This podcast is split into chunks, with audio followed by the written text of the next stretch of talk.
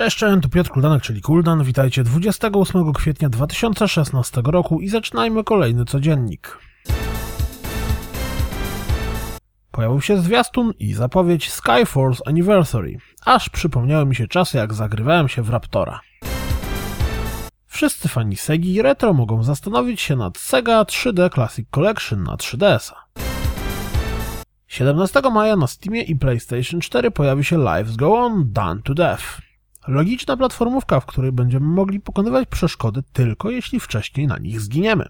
Jeśli jesteście ciekawi, jak to wygląda w praktyce, to sprawdźcie zwiastun. Gra jest podbajerowaną wersją Lives Go On, która w 2014 roku zawitała na Steama, więc jeśli macie tamtą wersję, update dostaniecie za darmo. Mark Dara, pełniący funkcję executive producera Dragon Age'a na Twitterze, sugeruje nam, że możemy się czegoś spodziewać. Czyżby nowa gra z serii? Na NeoGAF-ie pojawił się obrazek sugerujący, że Xbox One Second Generation również znajduje się w produkcji. Co prawda, jak dla mnie, równie dobrze może chodzić o Slima. Po nazwie pojawiło się również zdjęcie, z którego wynika, że Call of Duty Infinite Warfare pojawi się 4 listopada, a dodatkowo w zestawie dostaniemy Call of Duty Modern Warfare Remastered.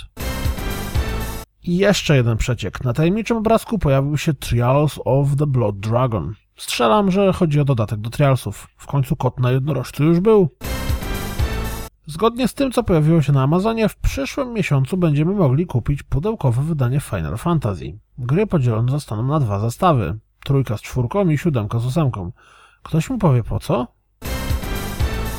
Horrorowata przygodówka Oxenfree pojawi się również na PlayStation 4. I to już 31 maja. Nintendo opublikował raport finansowy za zakończony rok finansowy do marca 2016 roku włącznie. Wynika z niego m.in., że 3DS sprzedał się łącznie prawie 90 milionów egzemplarzy, a Wii U prawie 13 milionów. Dodatkowo dowiedzieliśmy się, że Nintendo NX zadebiutuje w marcu 2017 roku. Wczoraj Games with Gold, dziś czas na PlayStation Plus. W maju na PlayStation 4 zagramy w Tropico 5 i Tabletop Racing World Tour, na PlayStation 3 w Bionic Commando Rearmed 2 i LocoRoco Cocorego, a na PlayStation Vita w Switch Galaxy Ultra i God of War Ghost of Sparta. Zadowoleni? Graliście w Heroes of Might and Magic 7? Zapowiedziano pierwszy dodatek do gry o podtytule Trial by Fire. Ma pojawić się już 2 czerwca. Myśleliście, że Batmobile czy Doloran to dziwne dodatki do Rocket League? Cóż, przygotujcie się na dodatek związany z Wormsami. Jeśli nie kupiliście wcześniej Gears of War Ultimate, a macie ochotę sprawdzić betę Gears of War 4, to od dziś jest dostępny dla wszystkich. The Long Dark dostał właśnie update Tiles Menace, wprowadzający nowe funkcje do gry. Jeśli czekacie na No Man's Sky, to warto sprawdzić filmik, w którym dowiemy się trochę o lore świata gry. Na Game Industry pojawił się bardzo interesujący wywiad z Marcinem Iwińskim z CD Projekt Red na temat przyszłości firmy. Koniecznie sprawdźcie wywiad z Jacqueline Pinol, która wcieliła się w rolę dr Sophie w Quantum Break. Nie dlatego, że dowiecie się z niego czegoś niesamowitego, ale po prostu zabawnie się go czyta.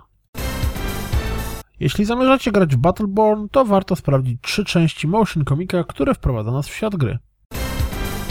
Jeśli gracie w The Division na PC, to być może będziecie chcieli sprawdzić blog, notkę Glena Fiddlera, który kiedyś pracował dla Sony czy Respawn. Wskazuje on w niej bowiem, skąd biorą się problemy z oszustami w The Division i w skrócie mówi, czemu nie da się ich nigdy pozbyć. Smuteczek. To wszystko na dziś, jak zawsze dziękuję za słuchanie, jak zawsze zapraszam na www.rozgrywkapodcast.pl. Jeśli doceniacie moją pracę, wesprzyjcie mnie na Patronite. Mam nadzieję, słyszymy się jutro. Cześć!